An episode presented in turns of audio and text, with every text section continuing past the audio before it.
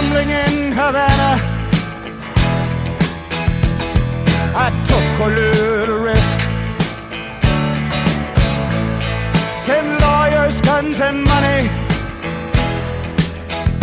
Dad, get me out of this. All right, welcome everyone. Episode 49 of the Matt Jones podcast. We are one away from uh, a big milestone here. We started this back, uh, back, you know, back in I think January or February, and now it is um, July, and we've done about 50 of these. But first, it's episode 49, and this uh, this episode is a two-parter. Second part, Ryen Russillo, who is from ESPN, he hosts uh, Ru- Ru- Russillo and Kanell is going to be on with us. Talk a little bit about uh, his. I, I find him to be a really interesting person. I think he's interested in radio. I think he's interesting also just as a human being. He's one of the realest people in radio, which is why I think he's good. And he's going to join us. And of course, in just a second, uh, Tony Vanetti, who hasn't been on here since I went on my vacation. Uh, actually, he's on now, so let's say hi to him. We're having to do it by phone because Tony's all of a sudden been busy and I'm on the road with the tour. But, Tony, how are you? Uh, I love how you say it's 49 episodes, like it's the 49th episode of Seinfeld, and that there's going to be a big cake at backstage for 50 episodes of the podcast. Listen, this podcast has grown a lot more than I thought it would have. Can we show it a It- little respect? It is it's a uh, it's a great avenue to have more Matt Jones because that's what the world needs is more Matt Jones. You're such an ass, and I don't know why. because I'm so nice to you, and you are such a consistent ass to me, and there's really no reason for it. I mean, I don't. I, you You know, need people like me in your life. All right, before we get to talking about things, this episode is sponsored by Jack Erwin Shoes. Tony Vanetti has many things that are terrible, but one thing he's good is he's a good dresser. And I've been telling you, mm-hmm. have you gone to Jack Erwin like I told you to yet? Yes, I have. The shoes are important. It is the window to your soul. No, wait, that's that's the eyes. I think. But have Uh, you been? a pair of shoes? Did you go to the website like I told you to? Yeah. No, I did. I did. I checked them out, and uh, because if you're look, women and people for some reason judge people by the shoes they wear. It's true. Yeah, Rick Pitino had on Yeezys yesterday, and people were judging that. So if you would like really nice dress shoes, Jack Erwin is the place. They have some of the most best looking and well constructed shoes on the market. The kind of shoes you can't get. A lot of places where you're listening, you can't get shoes like the Jack Erwins, and they'll deliver them to your house, and they're very nice. I mean, Tony, there's probably only a couple places in Lexington and Louisville that sell shoes like Jack Irwin has. Oh yeah, there's no doubt. Just don't wear white. Don't wear them with white socks like Rick. It's exactly like it's a modern take on classic designs. They're handcrafted in Spain and Portugal, two countries known for their shoes. When you think of Portuguese mm-hmm. and Spanish, you think of shoes. So go to jackerwin.com. That's J A C K E R W I N.com. Here's the offer 15% off if you use a promo code MATT. 15% off. And that can be a really good, good start. I have two pairs of shoes from Jack Erwin. I wear them all the time now when I'm dressing up, and you know I like to dress up, Tony. So Jack Erwin, Jack do. Erwin, E R W I N dot com, promo code Matt, 15% off. All right, so Tony, been a while since I've been gone. I want to go over all the topics that happened when I left and get your take on them, okay? Okay. Okay. Let's start with the first thing that happened, which was the Cal and Rick back and forth. Okay, Cal did an interview with Mike Lupica where he sort of said, "Of course, you know what happens at your school." Everyone said, "Oh, that's about Rick." Rick then basically said, "Shut your mouth, keep my name out your lips." And then Cal said, "I wasn't talking about you." What was your take on that? Uh, I thought it was awesome. I, I thought it was. It's been a while since we've had some good back and forth. I I really don't enjoy it when these two guys are really acting like they're all chummy and friends. Come on, man. Let's get back to the way we used to mix it up. And of course, he was talking about Rick Pitino. I love how Cal says stuff and then goes, "Why are people getting on me? I didn't say anything." It's like, really, dude, you were talking specifically about Rick and Louisville, and you know it. Uh, if not, then you're Donald Trump. Okay, I don't know what to tell you. Uh, but and then Rick's response was hilarious. I mean, uh, and that was and that was calculated. That was not something that were just popped on Terry Meiners' show and and answered about it. That was calculated. And then of course Cal had his whole day car wash at ESPN to where he could do Uh, you know, he Okay, let's start with this. about it. Let's take this each. So you don't think there's any chance he wasn't talking about Rick? Oh, there's zero chance that he wasn't talking about Chan- uh, Rick. Come on. Well, I kind of agree with you. I mean, he was talking about Rick. Maybe Roy Williams. Yes. Maybe Roy Williams too. Just I think I think what bothers Cal Tony is that everyone acts like he knew things that didn't even happen on his campus, and then people give the benefit of the doubt to these guys for things that happen in their program. I just I don't think um I, I don't think he thought through the comment either. It's just like are you setting yourself up for further like something goes on that he didn't know about that happened on his campus that is easy to not know about and he's gonna and everyone's gonna go, But I thought everybody knew. No, Cal." that's a really good point. I mean that that is a really good point. Here's what I found interesting about it. I think Rick almost never gets the upper hand in those things. Like Cal always comes across as cooler, better, funnier, and I- think Rick may have gotten him this time. Right? Like Rick sort of doing the keeps your keep your name I keep my name out your lips and sort of the way he I, did Rick win that one no, no, maybe? no, no, no, no, no. It was uh, what we try to do in this business is build people up. Well, that was What lame. See, but that was the that lame was- part. That was lame. Yeah. No, no. Anytime you take the higher road on that thing, I knew Cal. I know Cal. That was probably the one thing Cal was like, "Oh, damn it, he got me on that one." Well, because didn't because he, acted like your name on my mouth. he acted like Cal though. Well, first of all, the keep your name out your mouth, I think, is for the fans, right? Like that's the ooh snap. I think you're right though. The thing that would make Cal the maddest is suggesting that he wasn't making the profession look good, right? Like that's what would really bother Cal. Right. Yes.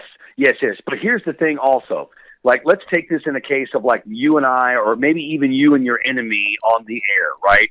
Um, there are things that you would attack that you would, you know, if you knew something that was big and bothered that other person that was really just kind of a hands off thing, you would not go after that. Like this, this latest scandal hurts Rick, I think, worse than anything else. And that, and, and, and Cal went right after that. But he did I it though. But, but but he did it, Tony, because the like you have to remember, Cal has had people come after him for stuff that seems like not nearly as bad. Like Marcus Camby hiring an agent is not as bad as prostitutes in the dorm, but Cal gets blistered for that, and Rick is getting off.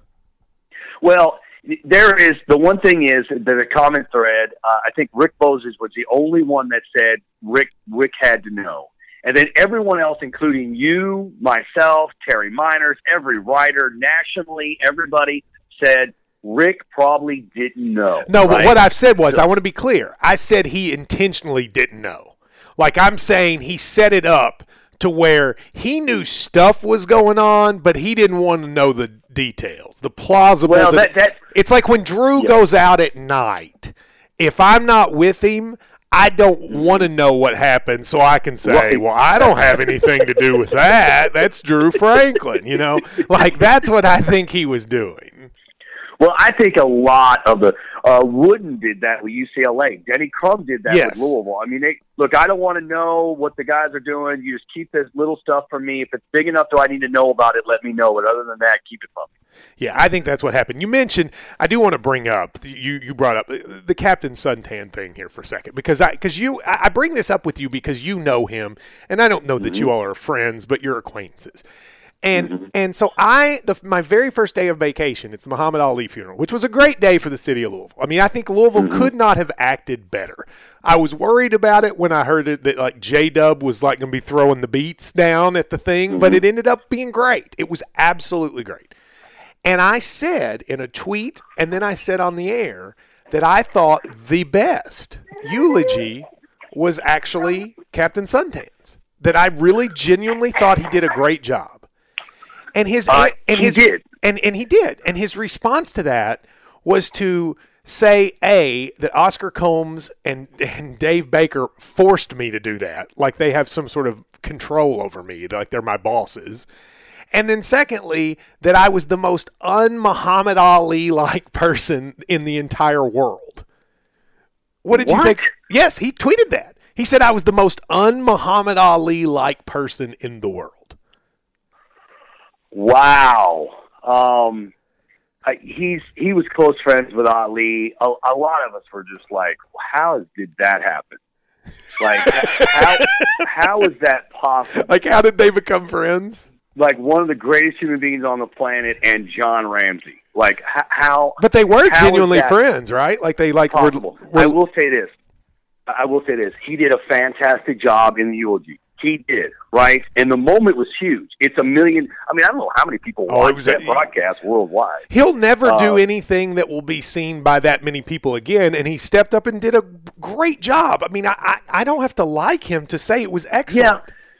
Yes, but you're also it's like asking Dick Vitale to do five great minutes on college basketball. Okay? I mean, the guy the the guy's hung around with him for 30 years. He's got a million stories. It was great. I'm not going to take anything away from him. He did a fantastic job. But see here, how does he belittle how does he belittle himself and how does he make himself and, and the reason I say how did that relationship happen is exactly why he tweets out after a funeral of Muhammad Ali and says that about you. Like that's that's that's like Ali like.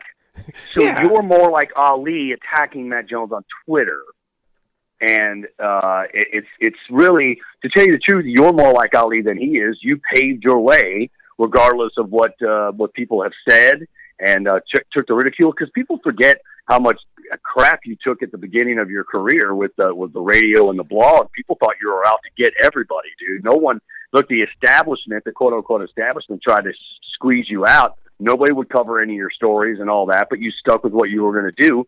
That's more Ali like than John Ramsey's ever done.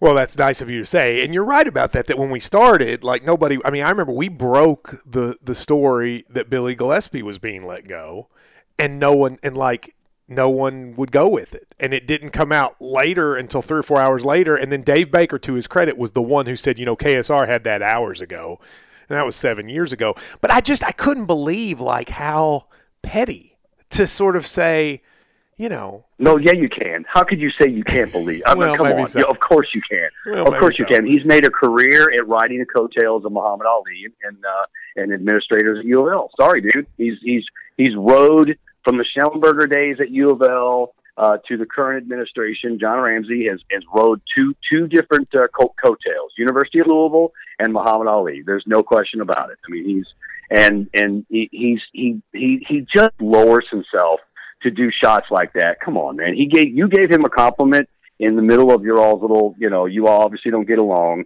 and then he's got to take a shot like that. It's like get get over yourself. Well, that was very nice of you, Tony. Uh, on, on, on that regard, I will uh, on that subject. Well, let's move to the next thing. Your uh, your board there, Matt Bevin dismisses the board, and and and John or John, James Ramsey says he's going to resign. I have had a million takes on it. The people here who listen to this podcast have already heard mine. What was your take? Um, I think, look, obviously, a lot of people thought there should be some some change there. We all have been talking about that for months. Uh, there's probably going to be something that happened. Little did we know he would just walk in on a, I think it was like a Tuesday or something. It was crazy. It was a, it was a Friday. and- It was a Friday because Oh, was I, I was at the U.S. Okay. Open. Yeah, and when and, and I saw it. Yeah. So a Friday, he just at a 10 a.m. press conference about something else says, "Oh, by the way, wiped out the board." The board found out on Twitter and Facebook. That's crazy. Uh, it is crazy. And the thing is, uh, yes, I think that they needed some shakeup, but it's all about, it's like getting all new bosses at work. It's just to like, be careful what you ask for. Be careful what you wish for. You just might get it.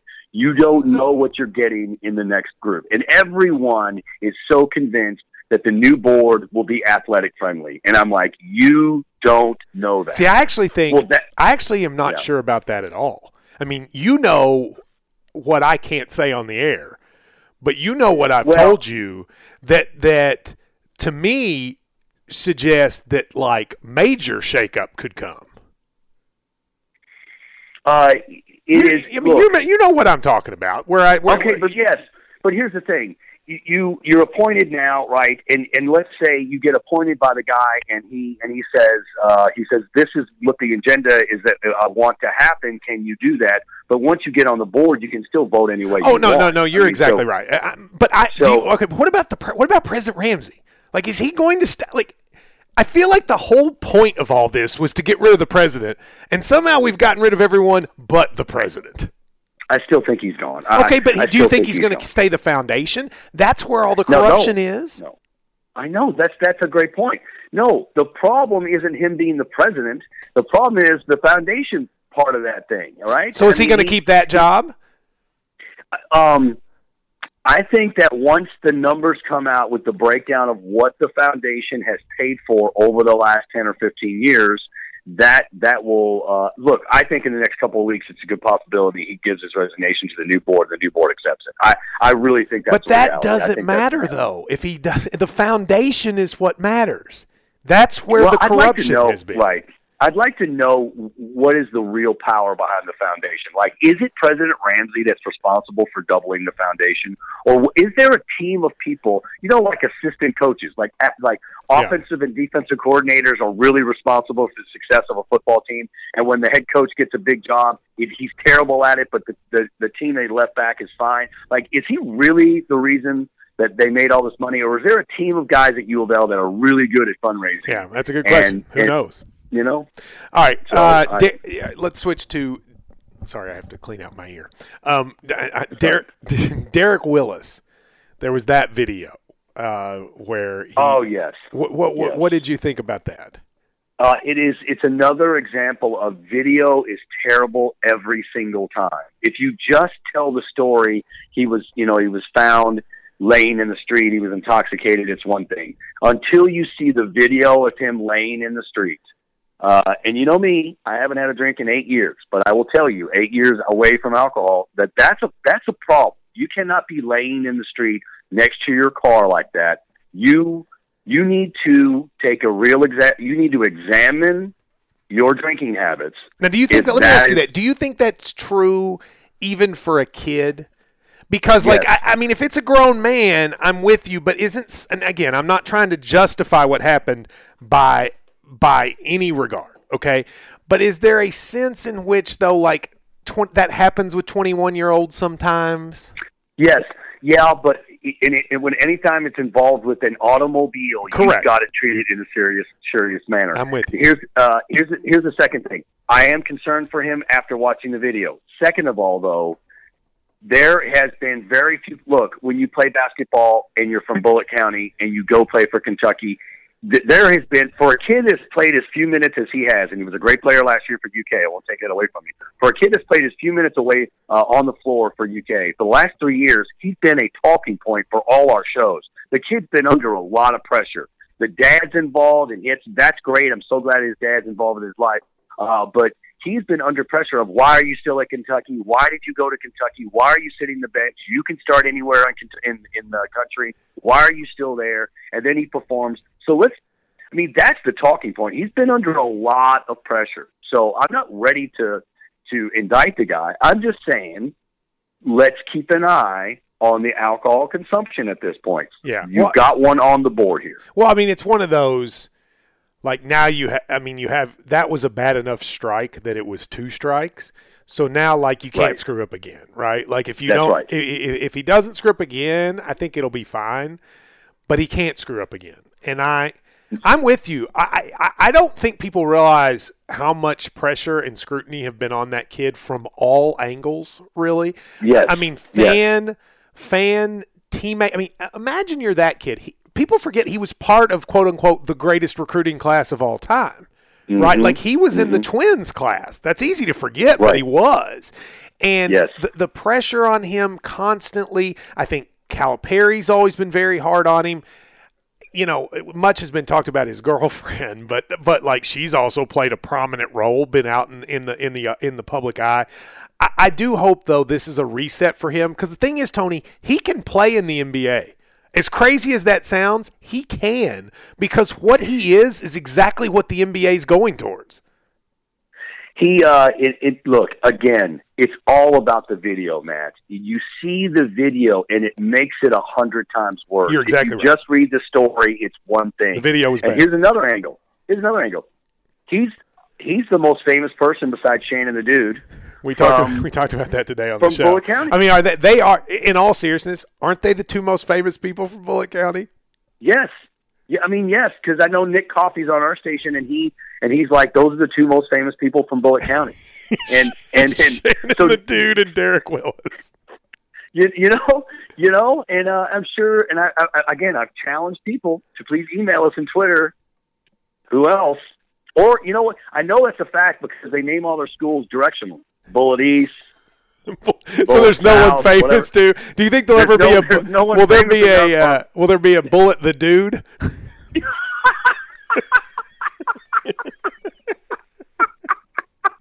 that would be great. Please. If there ever is a bullet the dude, I will come to the dedication and I will cut the ribbon. I promise you, if they will do that. Oh, um, please. All right. Uh, you mentioned Cal doing the ESPN thing where he hosted First Take and he hosted uh, he hosted all that stuff. And Mike and Mike, were you mad about that? That, that like I no. mean, Le Batard was yeah. Le Batard went off about it, even canceled Cal coming on his show because of it. What did you think about it? I think it's overblown. I, you know, whatever, dude. Look, that's not helping or hurting his his recruiting at Kentucky. He recruits at Kentucky because he's put 27 people in the first round. He recruits well at Kentucky because he picks the right guys he's he's recruiting at Kentucky at that level because he has the right pitches when they get on campus. I mean, it's look, you, you know, that day didn't help. There's not one kid that watched that and said, you know what, it was between Kansas and Kentucky. I'm going to Kentucky now. And how that, many that kids watch happen. Mike and Mike? uh, none, zero, you know. zero people, zero people that are under 25 watch that. What it does do, I agree with you. I think it has no impact on recruiting. What it does do though is heighten Cal's star power. It's a it's a Cal thing less than a UK recruiting thing. Do you agree with that? Yes, and here's and here's the thing though. As a and I've said this in radio also. I am not a Rush Limbaugh fan, and I've never been a Rush Limbaugh fan. And some people aren't. Uh, in his heyday, Howard Stern. Uh, but as a guy in radio, I used to say you have to we have to build up the Howard Sterns and the and the Rush Limbaughs because those guys put college, you know, put put radio on the front. They are stars. They're on the map. So when they're on CNN or they're on NBC, that that's a radio personality on television. When Calipari can be all day long on that stick and at least getting some publicity, is you got to get out of your bubble of Kentucky it's good. What's good for college basketball, and it's good for Kentucky. Yes, that's ex- that's exactly right. So what's good for for having Calipari is, is such a huge star, and whatever you think about Rick, he's still a huge name. So those guys being out and having a whole day around them is good for college basketball, and that's good for us. Yeah, no, I, I agree with you on that. And, you know, Terry Meiners always says that with radio. Like, every time I'm in the middle of something, Terry will always say, I, mean, I've heard him say it on the air. I've heard him say it to people. I'm glad Matt's in the middle of this. It's good for radio. Like, he was big on uh, my interview with Katina Powell. Like, everyone mm-hmm. wants to talk to Katina Powell. She's talking to you. That's good for radio. And I, I think that's yes. right, you know? Yes. It, it, yes. And, uh, right. So when he spends all day, he's a great personality. When the 30 for 30 comes out, all of us U of L fans will absolutely throw up several times watching that show. But in my mind, that's good for us because we have got to bolster college basketball as much as we can because that's the sport we love in this state, and it is not doing well. Well, I don't. You always say that. I don't know why you say that. Like the ratings are great. The tournament does great. Regular season, you're right. It's not what it was 20 years ago, but I don't think that's coming back because people have other options. But the tournament, no, the tournament still kicks ass. I mean, the NCAA tournament. I think you can make a strong argument that it's America's second favorite sporting event behind the Super Bowl. I mean, if you if you I, I if think, you look yeah. at the ratings and everything, I think it is. Yeah. Again, uh, you, you're right. It's not going back. I want it to go back. I want these super teams from the other days and the older days, and I want I want the regular season games to mean to mean as much to all of us as much as they are. But even in our own fans, even your all's Kentucky fans and Louisville fans, the regular season games don't move the needle for us as they used to. Okay? Well, I, I think part of it is three weeks in March, but part of it is that's a Cal factor too, right? Like, because part of it is now he's had a team that sucked during the regular season and still went to the Final Four, and then he's had yes. a team that was unbelievable and we sweated every game. and then lost Yes. in the final four. And so it's like it's hard. It's like people go, I guess it really doesn't matter because with Cal, who knows what'll happen in the tournament. who, who start to, to throw the ball up and let's play. I mean, that's that's. But how long? And I thought when Calipari said it years ago, I was like, that dude is on crack. When he was like, Power 65 going to pull off. That that's going to happen at some point. The and when it does, though, that'll be good for college basketball because then all the games will be good. I mean, I, the, the the reality is Kentucky Louisville still matters. Kentucky against a big team still matters. So like that Texas A&M game last year where Isaac Humphries spiked the ball, like that was huge. That was a huge Yeah. thing. I mean, it stayed with us the entire time. I, I think what what has changed is I, we can't get fans excited about Kentucky against Butt State anymore. No, uh, those days are gone. And, and and and again, even some of the bigger games just sort of go by the wayside. They just don't move the needle as much as they are. I mean, shoot, I'd like to, you know, as much as we- we're not we're on the other side of the rivalry, let's play UK U of L twice in a year. What the hell? Yeah. All right. Um, Now, before before I let you go, we I want to tell we got to talk about the story for a second about when I visited ESPN. So you couldn't have been nicer to agree. So I called you. I, I've told the story from my perspective, which was I needed a suit. I called Tony Vanetti and I said, Tony mm-hmm. Vanetti, will you go to my house and get the suit? Right. And and and Right. I, I then told what happened, how you didn't send me the suit that fit, and I had to buy a weird belt, etc. But I want you to have a chance to tell the story from your side of me calling you and sort of like because I feel like you have things to say. Uh, I know how important it is to you how nice you're being on the phone call. Okay, like you started the conversation before you asked me, and you were so calm and nice, and you were being such a good guy. I was like, something's coming, something's coming. You, you mean like I was being more friendly than usual? Yes, you were being just like, "Hey, Tony, and uh, everything's going well up here." And yeah, and I knew something was coming. I was like, "He's going to ask something. He's going to ask something."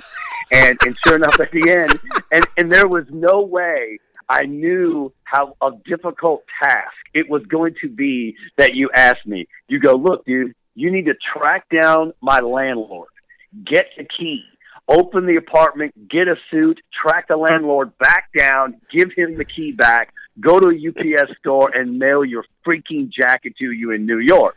Now, that is all on a Saturday morning where my daughter is playing at Sacred Heart and Field Okay, now to be fair, now to be fair, before you tell, first of all, it was unbelievably nice of you. But to, to be Yeah. fair, I asked you and said, if you can't do this, it's okay. Like I wasn't to, like I wasn't saying, Tony, if you don't do this, my entire life will go away. I mean, I I, I, I don't want people to think I forced you into this. No, I was forced to do it because you have no other friends in Louisville that are responsible enough to get that done. Well, And that's I know true. you needed a suit. That that's true. I the thing is, I have other you. people that I that I love in Louisville. Most of my friends are in Lexington. The ones that are in Louisville, I just didn't. You're right. I mean, I could like Shannon the dude was my next option. Not going to get it done. he was he No, was he- my no. next option. So you know, Uh, he no, and he t- he looked at me when I told him the story, and he goes, "You're insane. I would never do that." For, and I was like, "Dude," I was like, "That's why he called me, Shannon." I bet uh, Shannon would do it. I don't know if he'd do it well, but he would do it. I But I pulled this off. I got to tell you, I had to go to the station because we started that soccer show from Louisville City FC. So I had to run there, it's a hell of a show. Set up. I mean, a lot of Get- people. A lot of hey, people are it's a talking. fantastic show. Shut up. A lot of up. people are talking So- about that show.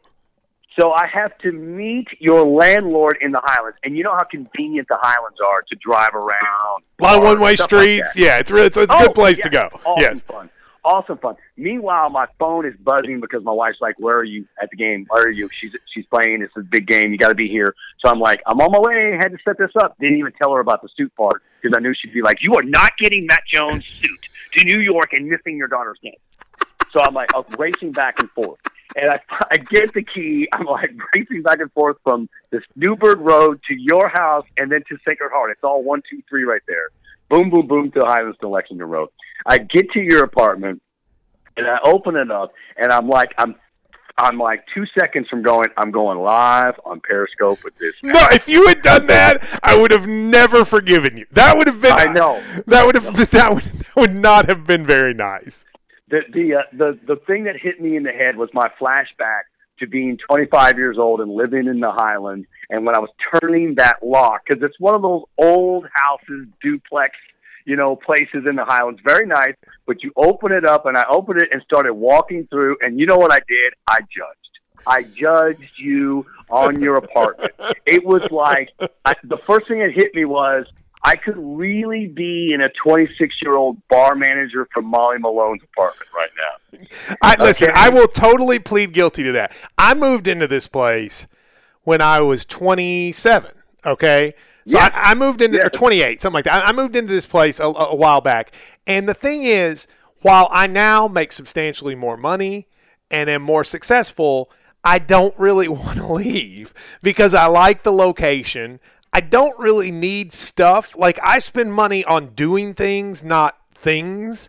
So, like, even though this is kind of, like I, I like it, but yes, if you come into it, you would think I that's a really good that I'm the bar manager at Molly Malone's. That's a fair. Yes. question. that's fair. The two rooms, the two rooms that interest me the most, and trust me, I didn't even go into the bedroom. I didn't even want to know. I didn't. I mean, I, I didn't. I go. I, I started to walk towards the bedroom, and I said, "Tony, don't do this to yourself. Turn around."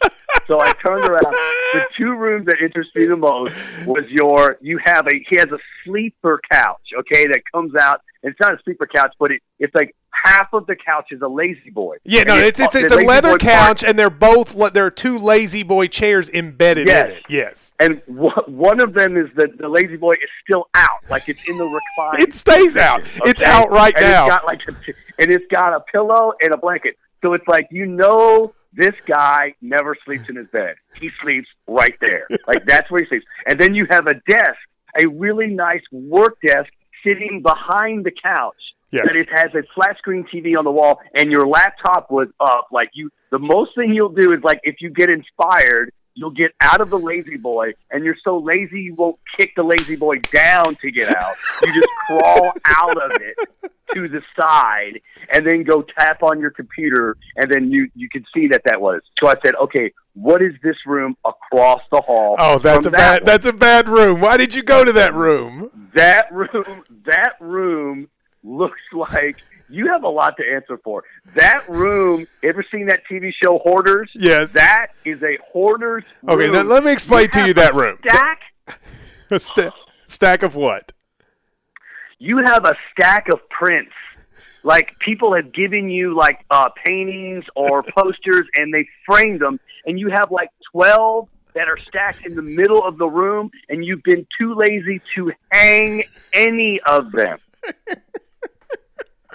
Okay, and there's boxes. There are boxes full of just stuff. No books. Like- those are all books. All those boxes Right. are books. They're full of books. Yes. But if you went in there, you've got a good chance of either twisting an ankle, breaking a leg, and then no one no one would be able to like you would have to call EMS and they would have to fight their way to get to you. My friend Johnny Bruce says he believes, like, if we haven't seen a person in a while, like, let's say, like, we haven't seen our friend in a while, he thinks they're buried in my room. He was like. "Oh, he's in, the, he's in, he's in the storage room." Like, Hovey got lost. So- he walked in there and drowned. That's what happened.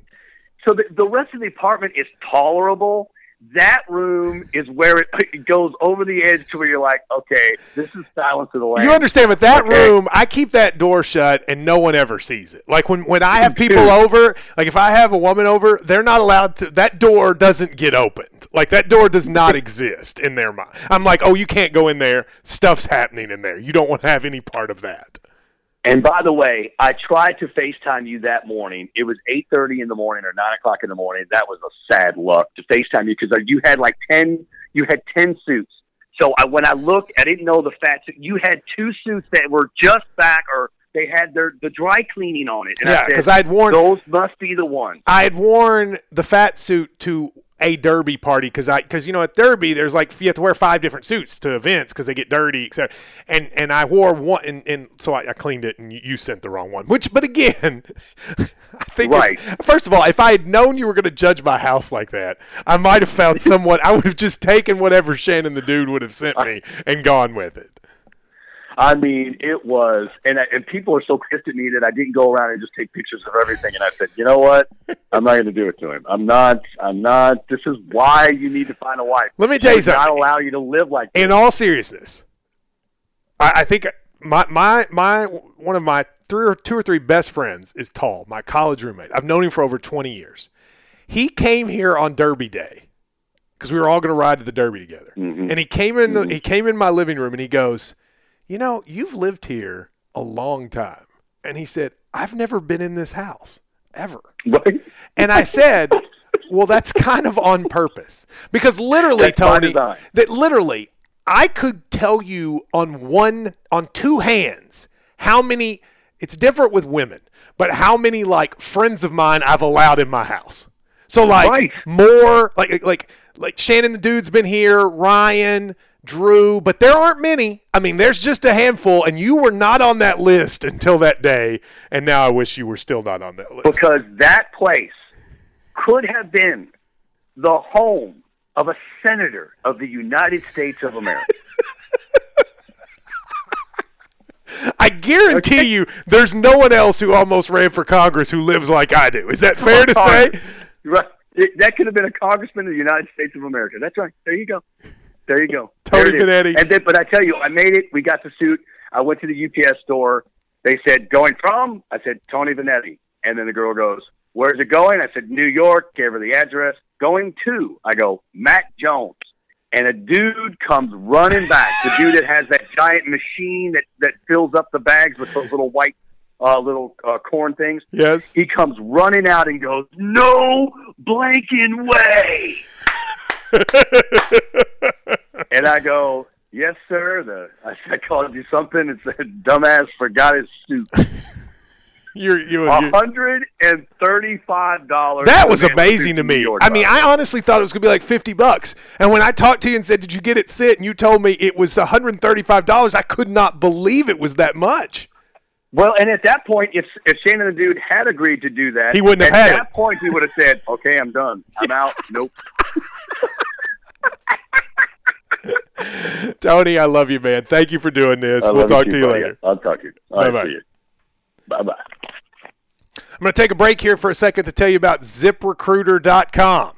If you are looking to hire someone, you want to know where you can find the best candidates? ZipRecruiter.com. You know, there are a lot of job seeking sites. Well, ZipRecruiter just compiles them all. So there's 100 plus job sites, including social media networks. Don't worry about all of them. You can go to one place and have them all. It's ziprecruiter.com. You can find candidates in any city or industry. If you need uh, someone for a job, ZipRecruiter. I have posted just recently a KSR job on ZipRecruiter. And why? Because it works. So right now, go to ziprecruiter.com slash free trial. That's ziprecruiter.com slash free trial. Post a job right now. 800,000 bus- businesses across the country do it. KSR's done it. You can do it too. Make sure to get the right person at ziprecruiter.com. Uh, okay. All right, hang on just a second. Roush, I got to do one more, and then we're and then we're good. I hope the peach jam is treating you well. Um, it is a wonderful thing, and tonight, when I've gone in years past, Roush is Hooters night. So I hope you uh, are going to Hooters to watch all the coaches hit on the uh, on the women. As a matter of fact, you know what, Roush, just put this in the podcast. This is the night where all the uh, sleazy little coaches go and hit on their and hit on the, the the girls at Hooters. This is when you get to see like all the sort of sketchiness comes out. So you better go uh, tonight to, to Hooters in Augusta, Georgia. All right, here's the next ad Vistaprint. I have to tell you right now, you need business cards. So why not Vistaprint.com? Vistaprint is all about supporting small business owners. When I go out, I meet people all the time. Just the other day at Dickman's, people who've bought their business cards, not bought, just bought their business cards at Vistaprint. 500 business cards, $9.99. Use my promo code MATT. You can use them to personalize. They have thousands of industry specific templates. You can customize the text, the colors, the backsides, and more. Vistaprint.com. It's easy to use and user friendly, and they guarantee you'll love their products. If you don't, if you don't like them, they'll send them back. 500 business cards, 9.99. You do need my promo code though. It's Matt M A T T M A T T. Don't put the H E W. It's up to 50% savings off, off regular site pricing at VistaPrint.com. If you can't be with Nick at the Hooters to see all the coaches acting sleazy, then go now to VistaPrint.com. 500 business cards, 9.99. Promo code Matt. All right, now happy to be joined on the phone by our friend. I guess we can call him a friend, even though we've only met once. Ryen Russillo. Ryen, how are you, sir? We've only met once, but it was a great time. It was. So. That was. That was at ESPN. You're with uh, Danny Kanell now, who Finebaum's always comparing me to. So it was good to see both of you. How? about, By the way, how's that show going? I mean, you, you you've worked with a lot of different people. What's it like doing it with Danny?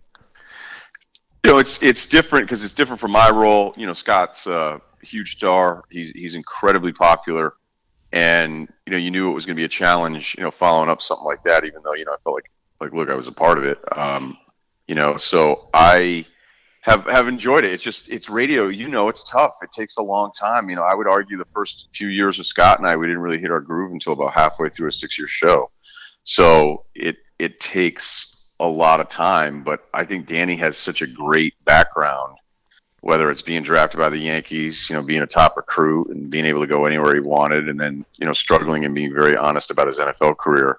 Uh, you know, I almost think he's too self-deprecating at times, but you know, people just come back at him with the giant stuff all the time. I mean, we definitely lose our minds when we get to the SEC arguments. We've been told by some people we should just stop yeah, because he, we're never going to convince the other guy. But you know, I I call him out when I think he's being ridiculously unfair, like saying Bam after the Tennessee game didn't even look like a top ten team and then he just calls me a Bama homer, and I'm like, well, if you think I think teams that are good are good, then I guess I'm a homer. But does he do like? Well, first of all, I mean, before I get to that, I, there is a big difference, though, and this is what's kind of fascinating to me watching you. There's a big difference between being like a supporting cast member, which you kind of were with Scott, to now. I mean, you're the first name on there, and you drive the ship most of the time. Did, was that has that been a significant change, or is it just doing something else? No, it's basically just doing the formatic stuff because from a content standpoint, I think Scott would agree here. I did I did most of the stuff before over the last six years, and you know a lot of that was based on the fact that his schedule and his deal was different because the guy was in there. I mean, the first four years of the show, I mean, the guy was getting in there before the radio show and then staying to do the late sports center. I mean, the crazy, guy had yeah. just, you know, like it's it's great. We all like working, you know, you got to work if you want to make it in this business.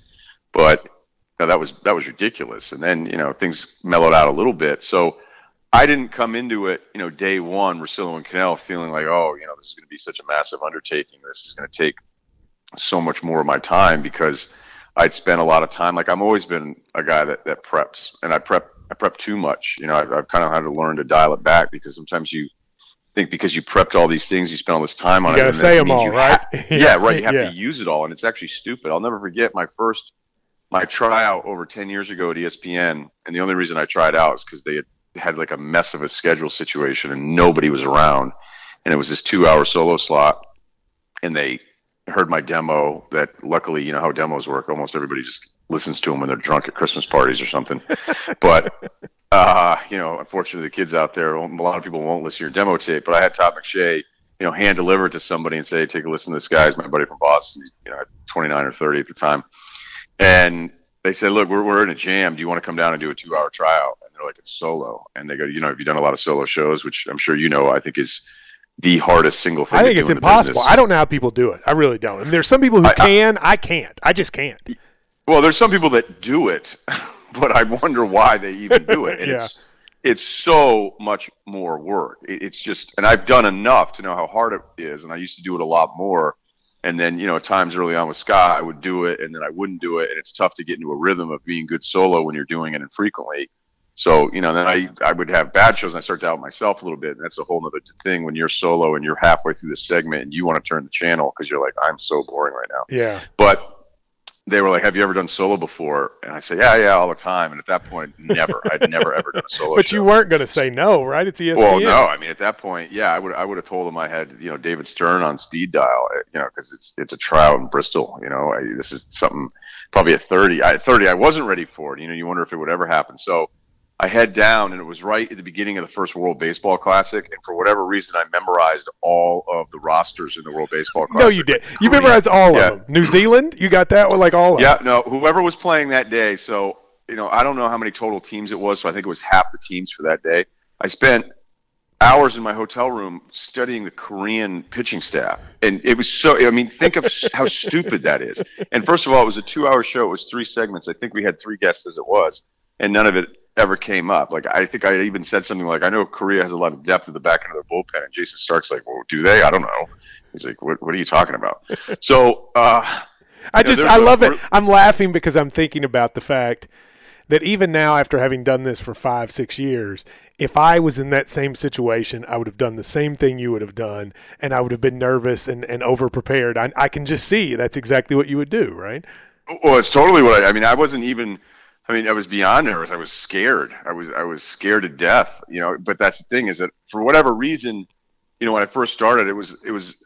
It was always a bummer to me when I was a listener. I was a guy that listened a lot growing up, and it would bother me when I would listen to the host being like, "You have this great job and you have this outlet. And it doesn't sound like you even care to know anything." Like you could tell immediately if you were a guy that watched games, you could hear somebody go, "This guy didn't even. This guy couldn't even be bothered to watch the game last Yeah, night." you're right. Red Sox game. Like what? What do you? How do you work in Boston? Like you clearly went to bed last night and you don't know in the seventh inning that somebody got pinch hit for it, that kind of stuff. Uh, I used to do the show in Boston with a baseball register in front of me just in case I needed to look up a transaction for a trade and be like, oh yeah, Jeff Suppan was traded, and you know, it's just dumb, dumb stuff. And once I started to realize that it- it's cool to know stuff, but if it's not interesting, like there's really no point. So I think all of that stuff was stuff that I learned by prepping probably too much in the beginning with Van Pelt. And then, you know, once Van Pelt and I said to her, so we, you know, we just need to have a little bit more fun and do some more dumb stuff and actually tell more stories. And whenever we got off topic and screwed around and had that chemistry, I think that's when the show really shined and we could tell between the ratings and just the response that we would get. Like you do, you do something, you know how it is. You do something dumb and you talk about like your five worst chain restaurants and that resonates more for the day than any great take you have on something you spent all this time preparing and studying that relates to sports. I mean, you can't completely deviate from the sports, but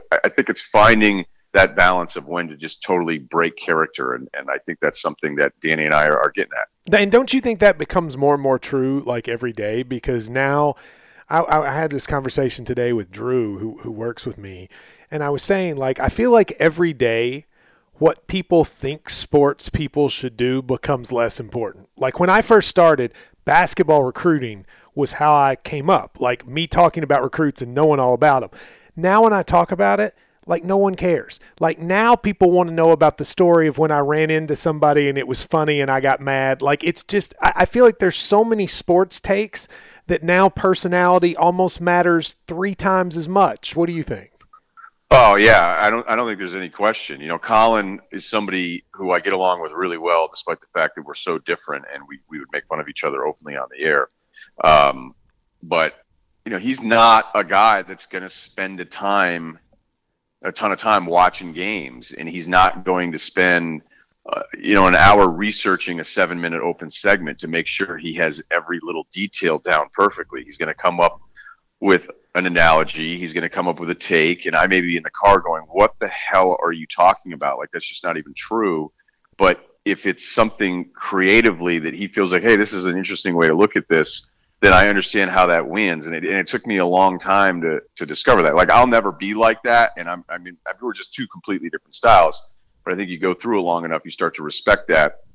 And I do think like a bigger thing with the industry is is it doesn't even really matter being right. I agree. It matters. It matters totally far agree. more. I, you know, and the thing is, I don't think I can ever do this. I just had a discussion with a creative person on our show, and they were saying, you know, maybe you should have done a little bit more of this. It was some comparison to Kevin Durant and Dwight Howard, and I go, I just don't believe there's even anything close to evidence that tells us Durant has the same person personality as Dwight Howard. Like, why would? How could I ever do it? And the thing is, it was kind of an interesting comparison, even though I just thought fundamentally, like, there's just that's insane. They're they're not the same guys. So you're right though about like what people think you should know or what you should be aware of. Like I like hockey, I pay zero attention to it, and I'll always get playoff time. Like it'd be nice if you did some more hockey. You'd think if you worked at ESPN, you'd know a little bit more about hockey. You're an embarrassment. You go, well, two things. if you're into hockey, you don't want me to do a hockey segment because I'm going to butcher it because Okay. I don't know what I'm talking about. exactly. But you would be amazed at the things I don't need to know to be a successful talk show host at the national level. And, you know, that's happening a lot with baseball too. Like Van Pelt and I used to have Joe Morgan on every week and we were pumped to do it. And now, and it's nothing against Joe Morgan, but you go like, I don't even know if you would do that segment every single week, like going, Hey, you know, do the, the Mets starters have enough depth to get through this? Like, I just don't know if that stuff, especially when you're doing a national show, resonates enough. I, I don't think it does. I think it's fascinating how little like sports sports shows are now. And I know that sounds weird, but like, you know, if you think about it, the the off the off-season topics are almost more interesting. Like this Durant stuff is much more interesting than the vast majority of games. And I think that that really has sort of has sort of changed. I also wanted to ask you when I was at ESPN a couple weeks ago. It was the first time I'd ever been there, and that's when I met you. And the whole thing was fascinating to me. And it's and and it's easy to sort of I think most people listening to this look at your life and look at people that do what you do and say like that's the best job in the world. How cool. And I'm and I still think it's very cool and you do a great job. But it's also when you're there you realize these are like human beings. Like it was Skip Bayless's last day and people were crying that he was leaving. And I only knew Skip Bayless as the guy that says these crazy things. And people were crying when I thought, well, why would you be crying? But then you realize, like, that's a human being. You probably, being a huge sports fan, saw that, and now you work in it. It is. Do you know what I'm saying? Like how it's actually how what I'm what I'm talking about? Yeah, I do because you know I've been there over ten years now, and you know the Sports Center ads couldn't be more accurate. Like you'll be sitting there on a Saturday, and I used to spend all Saturday there if I wasn't on the road for college football because I would do a home show when we weren't on the road. You know, we have a radio version of College Game Day, and I traveled around the country for six years doing that. But there would also be times we wouldn't go on the road with TV every single time. And you know, I'm standing in line at the cafeteria, and Lou Holtz is behind me. You know, waiting waiting to pay for two hot dogs. Yeah. and it's, and it's Lou Holtz, and Lou Holtz is like trying to get away from everybody. And when Notre Dame lost to BC in '93 and cost themselves the national title after they beat Florida State in the regular season, the kicker who kicked the field goal for BC was a UVM soccer player where I was a freshman at school up in Vermont. Um, if if your listeners don't know where Vermont is, it's a state that borders Canada, and yeah, they have people there, and there's actually a university. Hey, listen, Um, they have a lot of maple syrup. I've been there a bunch. Right, right. So I went up to Lou Holtz, and at that point, you know, I hadn't, I hadn't been there too long, but I go, "Hey, Lou, you know, the, the kick," and he just kind of like looks at me like, "Oh, great," you know, remind me of, like the worst day ever in South Bend, and I go, "Well." I don't know if you knew another added thing about that kick, but he was a soccer player at UVM, decided to transfer to BC because he wanted to kick field goals. And he like dropped his hot dog and his jaw dropped. He looked at me. He goes, just when I think that story couldn't get any worse. But that's that's the kind of stuff, the kind of interaction you would have. Now, like the skip thing, you know, Skip and I used to live in the same hotel because the first three years I worked in Bristol, I drove back and forth from Boston because I was still doing Celtic stuff for TV up there, and I just wasn't ready to move down here. And I felt like, you know, if I'm going to move down, I needed to be more of a, a Monday or at least a five day a week deal because I would have these weird stretches where I'd go a week without work at ESPN, and then they'd call and say, "Hey, we have all these shifts to fill in," and then I just go live in the hotel across the street. Yes. And I can tell you that, you know, talking with Skip off the air, he he and I would talk college football and he was incredibly gracious and nice and thoughtful.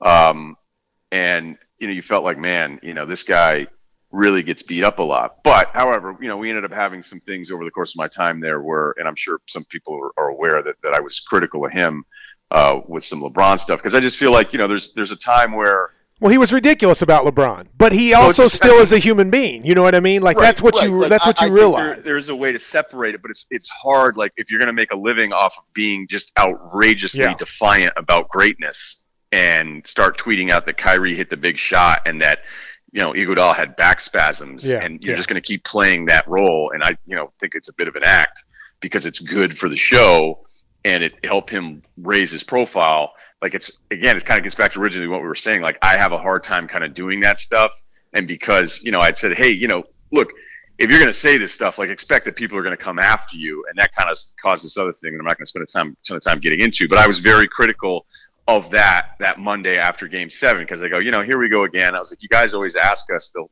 email or text into the show or hit us up on Twitter, being like, how come you're not talking about this? And so you know, other people wanted to say that I did it because he was leaving that day, and it had nothing to do with it. it. Had only to do with the fact that he was saying stuff about it Game Seven. And I I always think it's important that I you know, say, look, we, you know, at one point, like I totally get it, and his frustration with the way he was treated, at least publicly. But he, he did bring a lot of that on. Yeah, you can't have it both I, ways. But it, right it, when but, I first met him, he was he was incredibly nice to me. Yes, and you know, there was a time where we were pretty cool. And honestly, I don't even think he, I doubt he worries about me too much. He's he's got a pretty good deal.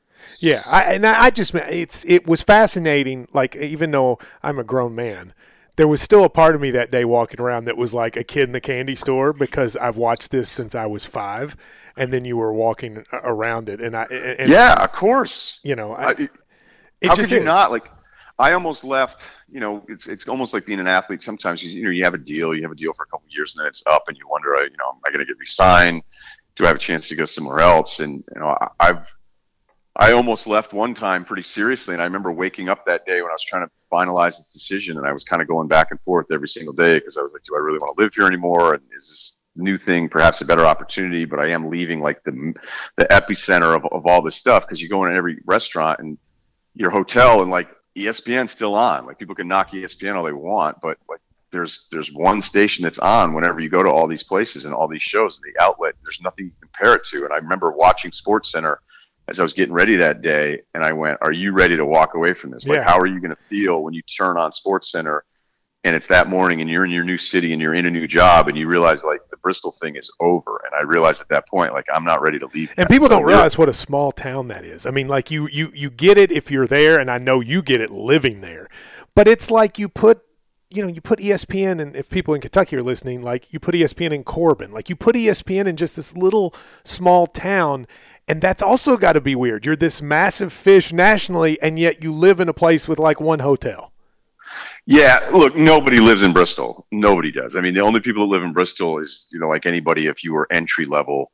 Okay. And you would, you know, people always be like, "Oh, that must be terrible. You live in Bristol." And I'm like, "Well, look, nobody really, nobody really lives in Bristol. I live 20 minutes away. Van Pelt and I live in the same town. A bunch of people. There's these pockets of towns kind of outside of it, but you know, if you live in Bristol, like anything, like if I moved to Connecticut and started working at ESPN at 23, I probably would live in Bristol and, and, share a room with like four guys and just be geeked out that I'm working at ESPN and probably argue about the playoff committee every single week, you know, because that's that's kind of how it works. Yeah, the, the, housing is a little cheaper there, but I do think this one stat is, is maybe the most telling thing, and that's I think when ESPN first started in the late 70s, the population of Bristol was 30,000, and I believe the population today is about 30,000. So the growth of ESPN in this massive, it's almost like Vegas. It just keeps building upon itself and this incredible campus and atmosphere and this thing that's like this world power. it it had almost no impact. And McDonald's went out of business across the street. Is that right? right? That's kind of right because they put up a security fence around the campus so nobody would walk through anymore because it was too far of a walk to walk across to get McDonald's. So as soon as that happened, the McDonald's went out of business. So the town is is separate of this this little world of four plus thousand people that are working every day. Yeah, well, I really enjoyed it, and uh, hopefully we'll get to come back sometime. Now, I want to ask you about the NBA for a second, and really sort of your take on on Cal and the guys in the NBA. First of all, Cal. I'm always interested in people like you, what you think of him from afar. I take it that you're a fan. Am I right about that? I love Cal. I love that Cal embraces what the setup in college basketball is. He doesn't pretend it's something else. You know, you had Duke pretending forever, like, oh, you know, that's not the way we do things here at Duke. It's like, well, it is going to be that way if you keep losing guys that have no interest in really being on campus, and that in itself is a whole another debate. I, I, I, hate the idea that we pretend that we care about kids' educations that we have nothing to do with, and we don't care about their education. We care about the quality of our college basketball team. Correct. So the fact that Cal just goes to these guys, is like, I'm going to bring a ton of you in, and if you're afraid of competition, then maybe we don't want you here anyway, and you're not cut out for Kentucky. He embraces what it is. He doesn't disguise it as anything else. I mean, obviously, he's an incredible, engaging personality. I do think he has this complex that he thinks everybody hates him. Uh, I don't think that's true at all. But when he does deal with the hate of being the guy who's in charge of this superpower, like it's it's hard to tell people when they are getting a lot of hate that's directed at them that they aren't. You know, it's it's hard when it's like it's like you know, if, if somebody loses their mind on me on Twitter and I respond, then I'd have a manager say like, "Why do you care? You know, just ignore it." And it's like, well, it's easy for you to say to me that, you know, as as a Oh, manager because it's not You, you, Right. Uh, you're exactly right. Like everybody says, and because I respond way too much, and you, I've seen you do it too. Everybody says I don't do it that much though. Yeah, I I don't do do it it, too much. Like, much. I I need to and then I give myself ten minutes, and I go, "Do I really want to respond to this joker?" Every now and then, I just I can't deal with it. But it's I do it. easy to say don't do it until you're the one getting it. And very few people out there get it on the level. And like Cal, Cal always says to me, Matt, why do you respond? I'm like, Cal, you don't read your Twitter. Like you don't know what people say about you. And but but he is But someone maybe not on Twitter though. But, But- he, he thinks like the world's out to get him. Well, he reads the, And- the the media articles. Like if like Right. he he's the person who nine people can write a good article, and then Dan Shaughnessy or Jeff Goodman can write a bad one, and that's the one he focuses on. Right, and and again, this is nothing easier than giving other people advice on how they should react to stuff that's not happening you. So I, and and I'm, you know, in a way, I don't even want to detract from this because I think like Cal would come up and visit Van Pelt and I, and I'm, you know, I'd have something a little bit more specific, or I go, hey, you know, and I think the Nets thing bothered him so much, and if you really get into how that affected him as a guy and and how deflated and defeated he felt, like his story of redemption is incredible. And like, look, we know how it is with Kentucky. But like he anything- likes you. I told you that. You don't believe me, but he likes you. Because he, Uh, because I mentioned. No, listen. well, I should. mentioned to should like him. I I, don't- I mentioned to him. really I met you. I mentioned to him. I met you, and he said, "Oh, I like that guy." So I know he likes you. Um, yeah, maybe it's the Massachusetts connection too. That you know we used to love. I was in college and that UMass team was going on that run, and we're like, this is because nobody rooted for UMass. Nobody that was in Eastern Mass. Yeah. He didn't root for anything in the four one three. So I I like what Kentucky does because there's no excuses and it's horrifying. Like I remember. All right, so was the year with Nerlens, and then he got hurt, and would you lose to Robert Morris? 2013. Yeah, lost to Yeah, right. Morris, So Van Pelt and I did this argument. It's like, who would you, whose program would you rather have? Would you rather have the Izzo program that you know exceeds expectations, or would you rather have Kentucky? And I go, well, you're asking this question in the worst possible year for Kentucky to be the answer. But even having said that, like you're going to be insane to go with anything other than Kentucky because every year you're reloading. And yeah, sure, it's it's a failure in that part of the country to not make it out of the regional final, but like there's a stretch there was it three four years where you're going we're this close to playing for another championship Listen, he could have easily. scenario. He could have easily won. In 2010 with the Wall team, they were the best team. They just lost to West. Virginia. easily In Right. The 2011, West they Virginia? made Was yeah the West Virginia Virginia. Yeah. 2011, Brandon Knight, they make the Final Four, lose to UConn. 2012, they win the title. 2013, of course, the the Nerlens Noel 2014, they make the Final Four, lose to UConn in the championship. 2015, they're 38 and one. I mean, at some point, like you got to have fun with the fact there's still good stuff, even if you don't win it. Right, and the first UConn thing, like somebody from the gods decided to just bless that team that looked like they weren't even going to get in. Yeah. and you know, and then all Well, of a sudden, both those like, UConn teams, the Kemba Walker Right, one you and the look- Shabazz Napier one. Yeah. Yeah, I actually, it, it is funny debating which one's more of a surprise. But even the second one, if you look at some of the guys that just went on the tear besides Shabazz, like those guys are being talked. Daniels being talked about like as a lottery pick. You have to Google those guys now to figure out what the hell happened. exactly. So, um, you know, and that was the the Kentucky team that famously just completely wrote off. But like I was writing that team off because I thought Cal was writing that team off too. Like you had that. I think it was the late game with Florida, and you're going, I don't know, or is it South Carolina? Well, they lost to South Carolina, and he got Right. kicked out, and, and, and all that. But th- but that was the team. If you remember, Aaron Harrison hit three straight game winners. Well, no, no, nobody. I remember, but trust me, like you had a paper down there suggesting I took a week off because I couldn't deal with the backlash. Oh, that was Tipton. being yeah. so He incredibly wrote- wrong. he wrote Right, that. right. Yeah, was right, and then like I remember I showed up to work on that Monday because I came back. And now they're in the final four, and I had a manager be like, "Are you know you ready to to, to make?" I'm like, I didn't kill anyone, man. I got it wrong about a Kentucky team that to this point was extremely underwhelming, and yes, got bailed out by Harrison.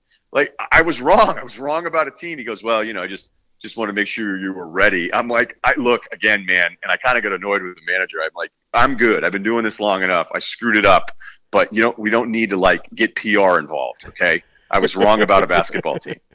I know you. I, I've kept you longer than I said I would, but real one real quick question about some guys in the NBA.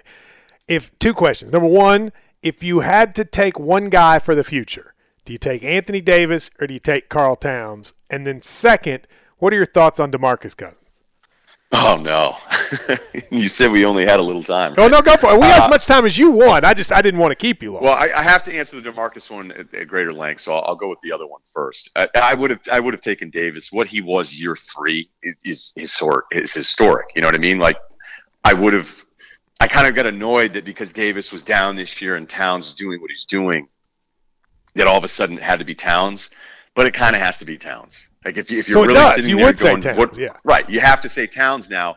And you know the funny thing about Towns is that like I think Jahlil Okafor is a really talented player, and he may be a talent that's outdated in today's NBA. But you know the way I prepare for the draft after watching games of the season, I really you know break it down. I go through synergy, so I'm just watching clip after clip in certain situations, pick and roll, pick and roll defense, all these different things. And I remember sending a GM a text going, "Hey, like I feel kind of like an idiot." But there's no debate between these two guys, and I like Okafor, but you can't you can't take him over Towns. And everybody will say now, like, what are you talking about? but How that wasn't what people debate? thought then. It, it was it was it was a like split. Okafor pie, was the guy all year. Yeah, exactly. So I, you know what's crazy about Towns, and you'll know this because you know these guys. But I was watching him. I've met him a few times. I've interacted with him. He's almost so nice, bordering on on, on nerdy a little bit. Oh, listen, if he i i 10 years ago he plays for Duke and everybody hates him. Willie Cauley Stein said to me about Karl Towns that when he first met him, the first week, he said, "This dude's so nice, I assumed he had to be fake." He was like, I was like, he goes, "No one is that nice." And he said, "Then I realized, you know what he is." But you're right about that.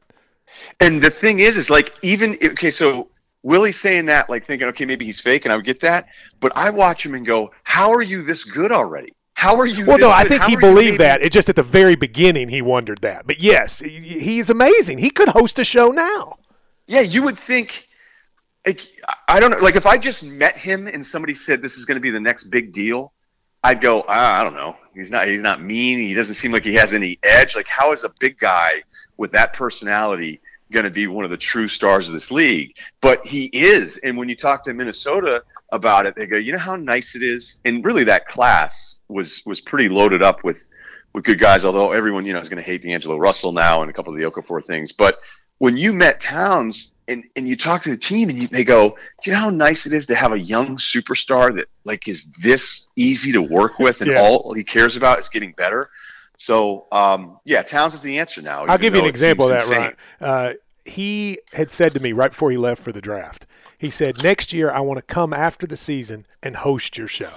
And I went, Well, Right. of course. And I forgot about it because I thought he'll never do that. He calls me up one day at 11:30 at night and says, "Hey Matt, I'm going to be in Le- in Lexington next week. Can we take up on the promise I told you I'd do?" He remembered it a year later, and he came in and hosted the show. Right, and he's probably the answer to who would you start your franchise with tomorrow of anyone in that league, which Really? is scary. Wow. And to think that we're even doing this instead of Anthony Davis, you know, after what he did to start his career. And you know, I don't even sometimes I don't like answering these questions because somehow it's like, oh, you don't think Anthony Davis is any good? And you're like, yeah, because that's exactly what I said. Because Davis, you know, is is insane himself. Uh, Cousins, as we transition as a guy, uh, this is this is something that I've spent a lot of time on because you look at the numbers and the analytics crew, like I get it. Cousins is the most talented big man, but until he changes his approach to how he is invested in every play in a game, he will, for me, always be a losing player. Uh, there are so many little things that he does that I just don't know. I, I think there's a lot of people out there that just see 26, 12, and five assists and his shooting that he added to his game this year and think I'm just blind or I have some inherent bias. Like my only bias is is being right or wrong. I, you know, why would I love Karl Anthony Towns and then hate DeMarcus Cousins because Yeah. of Kentucky? It doesn't make any sense. But I've watched so many of their games where the final stat line's incredible and it's maybe a close game and he comes down and if he doesn't get it in the post and maybe it's a second possession in a row he hasn't touched the basketball then he comes back down he doesn't want to set a screen so you know then then he's blown up the offense because now he's not invested he'll come back down the other end he doesn't box out he gets beat for an offensive board goes up foul stares down the ref then stares at the bench and he loses it he mentally checks out of so many games that that's why he can be this talented and they can continue to lose. You can talk about ownership because they are the worst run organization in pro sports. You can talk about the coaching turnover and all these things and not having great talent around him. But if you are only blaming those other factors instead of his approach to the game, then you're continuing to make excuses for him, which is, I think, what a lot of people do do in this world because he is so talented. But he needs a complete overhaul about where he's at and his mental approach to the game. I don't want to hear about the numbers because they don't mean anything unless he decides that he's going to compete the entire time. And he doesn't do that. And he still doesn't do it. And that's why he's on his sixth coach. And what's so weird about that, and I'm not disagreeing with anything you said except this at Kentucky, he did none of that. Like at Kentucky, he was, you know, he was temperamental and annoying, but he was wonderful to be around. Couldn't have been a better kid. Hustled every single play. Is it the case? Like again, I don't know because you know more about the Sacramento organization than I do. Is it? I mean, how can a dude be like that at Kentucky and then have the problems he had in Sacramento? Yeah, I don't know if it's just because Cal is that good you know, and, and Cal didn't exactly have a, a, great time with him either. You know, he didn't um, love him, I mean, but he, but they were they fought, but in a good natured way. Like, yeah, and I think Cal handled it the right way. Cal would just be like, "Hey, what do you want me to do with this guy?" Like, you know, and then would sort of laugh it off, like, "Okay, this is how it's going to be for the whole year. Fine, we'll both be our ways, but you know, go out there and compete." Um, I wish so badly that Cousins would have a veteran that he respected yeah. that was there in place, but it you know it doesn't happen. The way the lottery is because anybody's really good at a veteran, their team isn't in the lottery. Like I would have, I would have paid KG ten million a year just to be on the staff, yeah. just to try to get through to Cousins. And I don't know if this can be changed. I don't know if it's money. I know he's not a bad guy. Okay, this is never about the personality thing, but I just. You know, at some point, I wonder if he ever goes, "Am I part of any of this problem? Because he is. He is. This isn't just on everybody else. And until, you know, that's a hard thing to do. Look in the mirror and be like, okay, you know, how much of this is on me? Because it's a lot more fun to not blame yourself.